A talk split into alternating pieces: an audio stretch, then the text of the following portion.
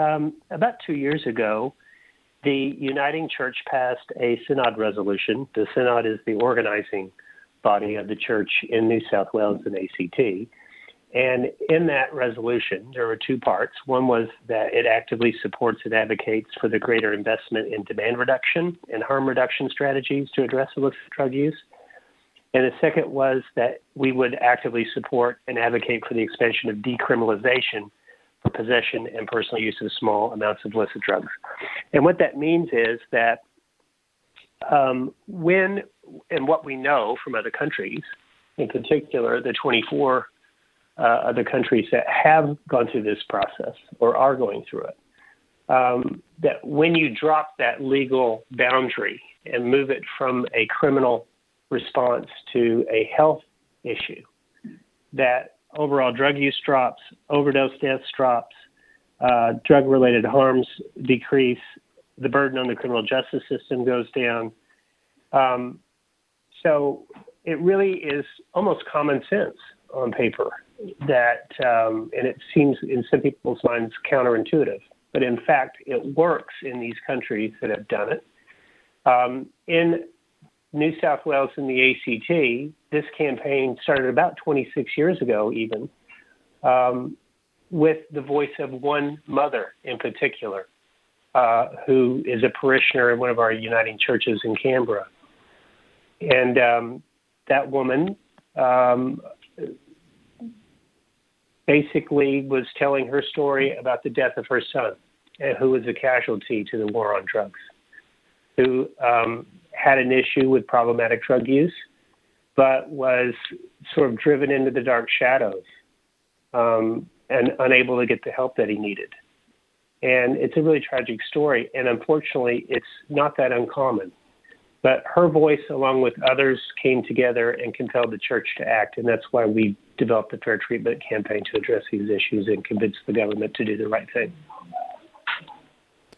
So, obviously, there are a lot of studies that show that the decriminalization of drugs doesn't actually lead to an increase of drug use. There's been some successful reform, as you mentioned, in other countries around the world. Norway comes to mind, but also Portugal, who decriminalized all illicit drugs in 2001. But obviously, they had sort of a moment of crisis and a push to you know, for the reform and it made it immediate and more extensive. But here in Australia, we don't seem to perceive this problem as an emergency, despite the fact that the annual drug deaths are almost doubling uh, in the last decade. Is Australia taking this problem seriously enough? Uh, we don't believe so. And you're exactly right. Portugal and other countries that have experienced what they consider to be a crisis, in Portugal's case, they had roughly 1% of their population um, who had issues with problematic use of heroin. Um, what we've seen in Australia, as you mentioned, is, is almost a doubling in the last decade of overdose deaths. Um, we are looking at an epidemic uh, type of uh, death rates, almost climbing up to the rate um, that, that we see in the United States, which is terribly out of control. Um, and we do know from the reports that we've seen, um, in particular police reports that are sampling the sewer systems around Australia, that the amounts of um, synthetic opioids in particular are just skyrocketing. So we believe that there is a crisis. We think Australia needs to do better about um, collecting and understanding what the apples to apples data looks like. Um, I think half the time we spend trying to figure out exactly what we mean by drug related death in Australia. We need to come to, together on what those terms are, what the data is, and find some consensus. But yes, we believe that there is a, a crisis in Australia. Indeed. And how do you think that this will change the people's lives in New South Wales? Do you think people are scared to seek help because there's such a strong stigma around drug use? Uh, there is definitely a problem with stigma. Um, and it, that's something that we're trying to address in our campaign, in particular by sh- sharing people's stories. Um, when we go out and talk to people out in the field, they're anxious to, to tell us about what their experiences are like, in particular in the rural areas. Um, we just completed a successful long walk for treatment, which took us from Dubbo to Sydney, and that represents the length in which some people have to go to get treatment. So, in addition to the personal and emotional um, l- levels of stigma that society puts on us, they even put physical barriers in, in cases upwards of 400 kilometers for people to get treatment. So, we've got a lot of work to do in New South Wales. And as you mentioned earlier, we do have roughly 57 partners that have come along with us to help compel the government to do the right thing. I feel New South Wales seems like a particularly hard state to tackle. The Premier uh, excuse my pronunciation, Gladys Berejiklian.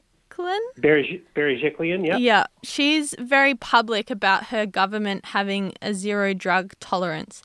After the deaths at the Defqon.1 festival, she's vowing to completely shut down the festival instead of even considering safety precautions like pill testing and other things. So, how do you stand up to someone like that whose opinion is that there's no such thing as a safe drug? How are you going to make your campaign heard? I think we have to do two things. One, we have to let people know what it's like to feel like the mother who loses a child because that child does not have access to the proper treatment services and is shunned and stigmatized in society. And we also have to provide the proper um, education to our elected officials about what the realities of things like pill testing are. I mean, what we know about pill testing, for example, is roughly 20% of people that come to a pill testing facility in a concert venue will throw their drugs away.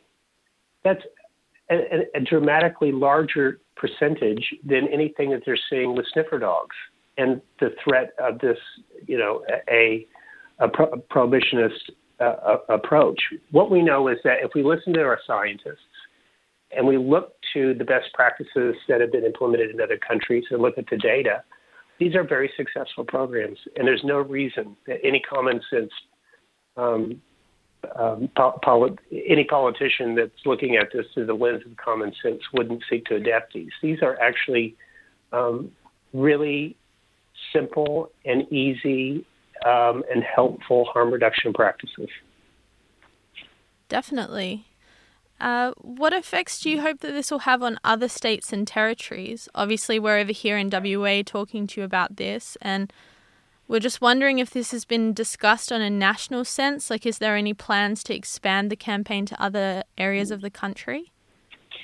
Uh, we actually work in close concert with your uh, former premier, Geoff Gallop, um, who's been very helpful with us on our campaign. He successfully passed some drug reforms um, in Western Australia. Unfortunately, they were politicized after the fact, and I believe some of them were reversed.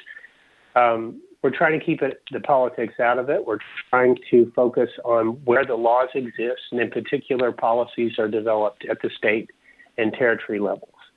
Um, there are some laws that the, the that federal government controls with regard to access to treatment dollars and other things, but most of the um, drug policies are set at the state and territory level. Um, we do work in close. Um, we do have partners around the country. Each and every state and territory has their own different uh, laws. I would say New South Wales is one of the more conservative, and yes, we do have a lot of work to do. Um, but we think that the campaign philosophy of treating people fairly and thinking about drug policy in a different way and helping try to change the stigma around this is um, is something that could be applied in every state. You know, 17 years ago, the Uniting Church um, began a program called the Medically Supervised Injection Center here in King's Cross, and since that time, um, we've had roughly 1.6 million injections there, 8,000 overdoses, and zero deaths. It was the beacon of the world. We have led the world, and we're the first in the Western English speaking world to do this. We can lead again, and that's what we're trying to do in this campaign.